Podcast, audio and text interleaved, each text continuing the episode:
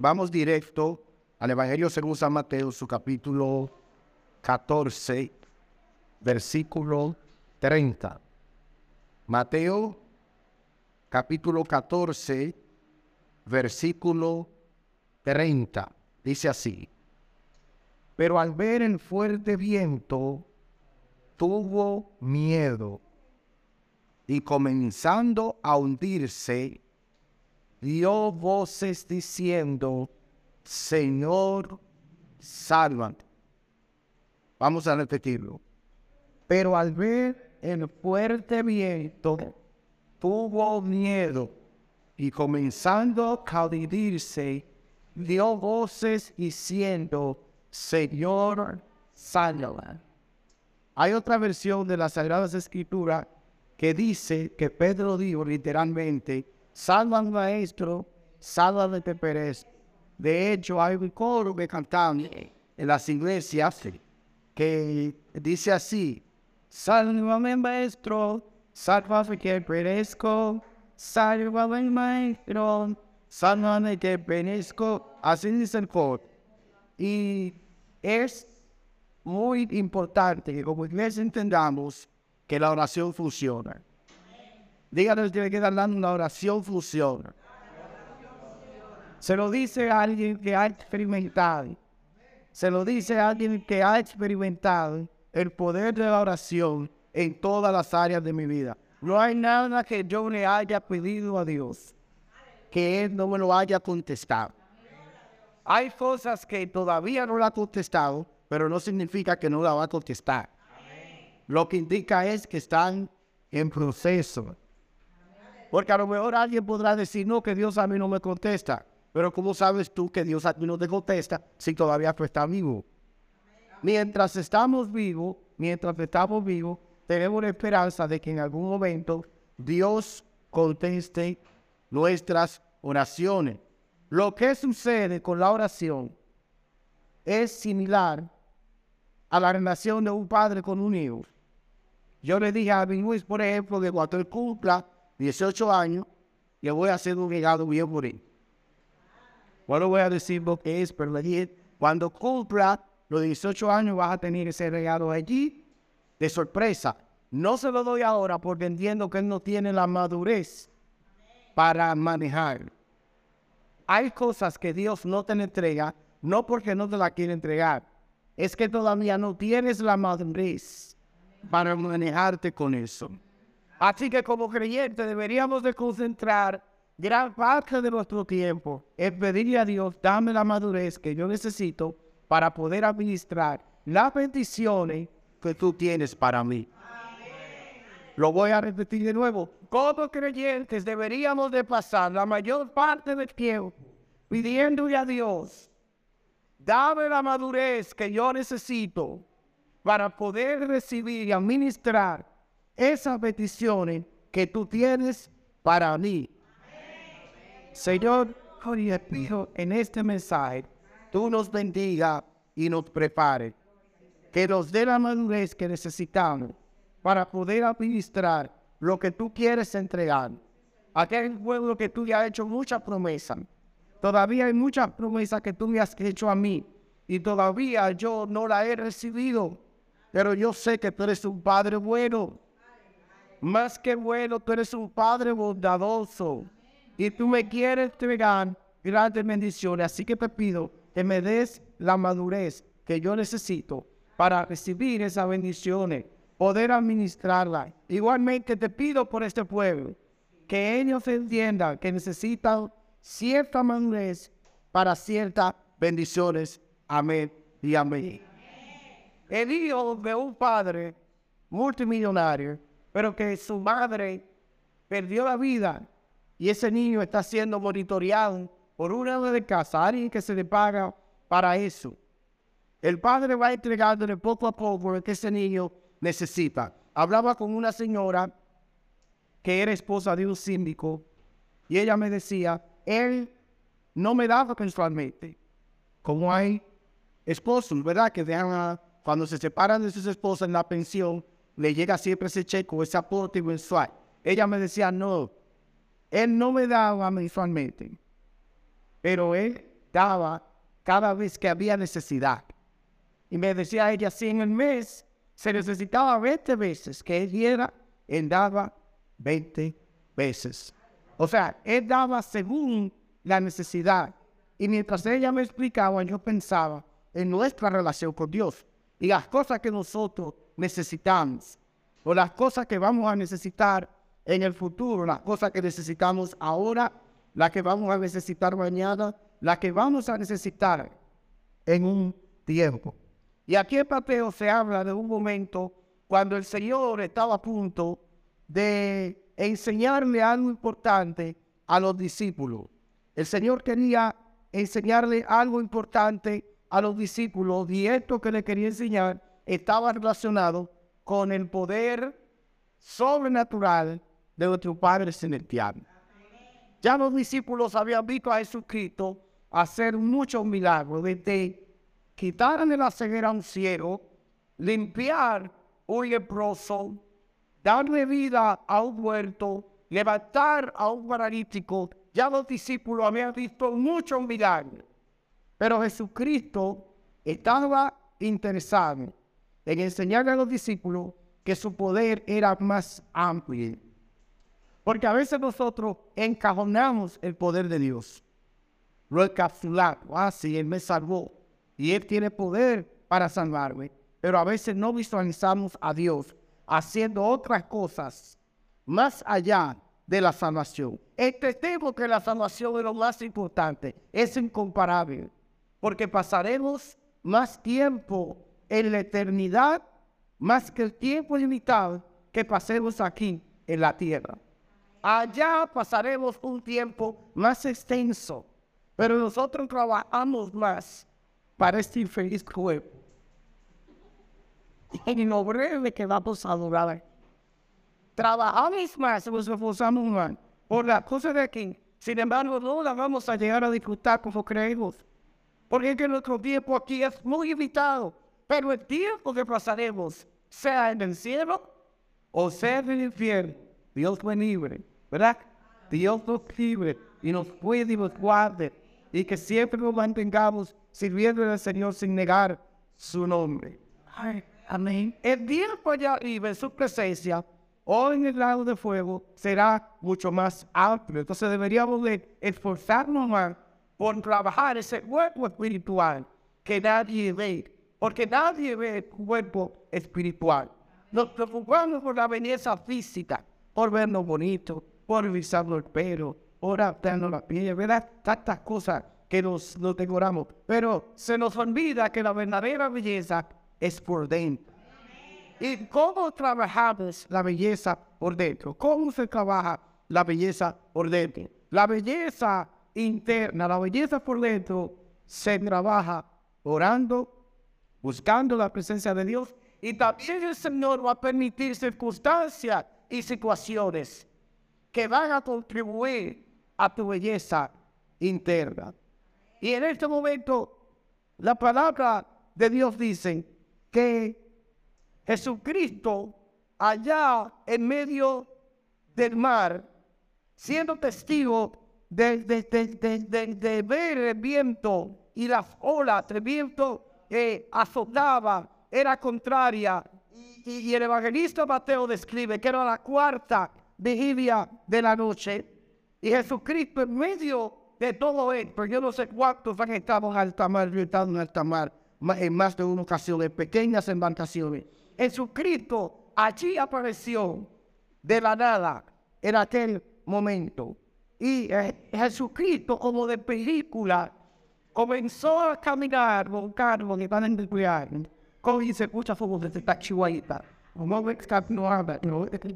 Él comenzó a caminar sobre las olas.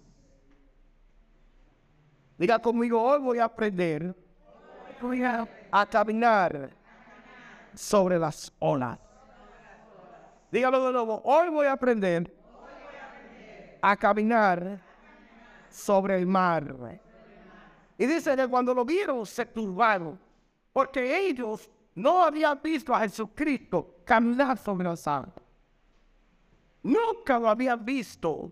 Ya habían tenido otros viajes en alta mar con él, pero todavía no lo había visto caminar sobre las aguas. Y por eso pensaban que era un fantasma, que era un espíritu, se creía, ¿verdad? Que los espíritus caminaban eh, ambulante. Siempre se ha creído esto, que los espíritus a veces en la soberanía de Dios, a veces caminan, la gente lo ve. En una ocasión le preguntaba a un capitán en alta mar, ¿es cierto que ustedes eh, ven sirenas? ¿Han visto sirenas? Y él me decía, mire, mire, pastor, yo no he visto sirena. Si le digo que he visto sirena, le miento. Pero en alta mar vemos de todo. Dice, vemos de todo. Desde un hombre caminando hasta alguien con un látigo que hace creer que nos va a golpear. En alta mar se ve de todo, vemos de todo en medio de alta mar. Y esta aparición de Jesús pasmó a los discípulos, quedaron pasmados, tuvieron miedo. Dice que dieron voces de miedo. Imagínate un grupo de hombres dando voces de miedo. Y ya las mujeres lo saben, ya está. Hasta por una cucaracha gritan, ¿verdad? Aquí dice que dieron voces de miedo. Estaban en terror. Gritaron. Un fantasma. Pero enseguida Jesucristo les habló y le dijo, tengan ánimo, soy yo, no teman. En medio de todo el miedo, en medio de esa escena de horror, Jesucristo le dice, soy yo, no tenga miedo. Y Pedro, intrépido, ese era el freco de, de los discípulos. Ese siempre tenía una respuesta, siempre tenía una conversación. Pedro le dice, Señor, si eres tú, manda que yo vaya a ti sobre las aguas. Y no se hizo faltar la invitación de Jesucristo. Le dijo Pedro, ven. Y la Biblia dice que Pedro comenzó a caminar sobre las aguas para ir a Jesús. Pero de repente, el Señor permite que los vientos se pongan más violentos. Y Pedro tuvo miedo y comenzó a hundirse. Usted no se imagina este escena. Y dice, Dios voces diciendo, Señor, salvan. La pregunta es, si Pedro sabía nadar, ¿por qué le dio miedo y le pidió al Señor que lo salvara? Que Pedro era pescador de profesión. Pedro tenía una empresa de pesca.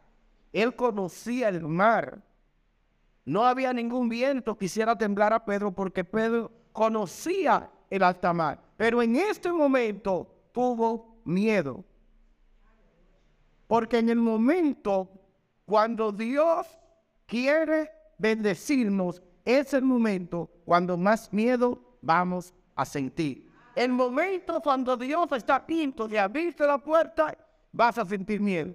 El momento cuando Dios está a punto de sanarte, vas a sentir miedo. El momento cuando Dios está a punto de llevarte a otro lugar, a otra bendición. El momento en el que Dios esté a punto de hacer contigo tan increíble, te va a visitar el miedo, pero el miedo no llega solo. ¿Usted sabe por quién llega el miedo? Con la duda. El miedo llega con su novia, la duda. Y es allí entonces donde usted y yo tenemos el desafío, el gran desafío de decidir. O seguimos dudando con miedo, o decidimos creer. Esa primera voz escuchamos. Porque ya Pedro, Jesucristo le dijo que fue un fantasma. Y él estaba allí en vivo con ellos. Ya Jesucristo le había dicho, soy yo, no teman. Fue el mismo Pedro que me dijo, tengo miedo. En lugar de decirle tengo miedo, ya Pedro había caminado sobre las aguas. Como que a veces después de haber visto la mano de Dios, aún así corremos el riesgo de tener miedo y de dudar. Aún cuando hayas escuchado la voz de Dios, aún cuando hayas visto el poder de Dios, aún cuando hayas, te hayas sentido segura, seguro de que vas a ver la mano de Dios obrando en tu vida, de repente el miedo con su novia, la duda, va a tratar de robarte la oportunidad de seguir viendo la gloria de Dios en tu vida. No permitas, no le permitas a la duda y al miedo robarte tu destino. Porque en ese momento se abrió una puerta para Pedro. La vida de Pedro jamás sería igual después de caminar sobre las aguas. Pedro nunca sería el mismo. Cuando comienza, dice, sintió miedo, aún sabiendo nadar. Sálvame, maestro, sálvame que perezco. Probablemente es la oración más poderosa de la que se haya registrado en la palabra de Dios. No es la oración más extensa, no es la más elocuente, pero es una oración que sale de lo profundo de un hombre, rogándole a su Señor, sálvame que perezco. ¿Cuántas veces nosotros no tenemos que hacer esa oración? ¿O cuántas veces no hemos hecho esa oración? Cada vez que estamos en peligro de perder cosas o de perdernos nosotros mismos, esta debería de ser nuestra oración. Sálvame, maestro. Sálvame que perezco. Cuando sientas que ya no tienes la fe para seguir adelante, cuando se te vayan las fuerzas de buscar a Dios, cuando tengas duda de que se vaya a cumplir la palabra de Dios en tu vida, o que esto que Dios dijo que va a llegar, la duda te dice y el miedo que no va a llegar, es el tiempo de orar y decir, sálvame maestro, sálvame que perezco. Porque lo que hace una oración poderosa no son las palabras bonitas. Lo que convierte una oración en una herramienta poderosa no son las articulaciones extensas, el verbaje.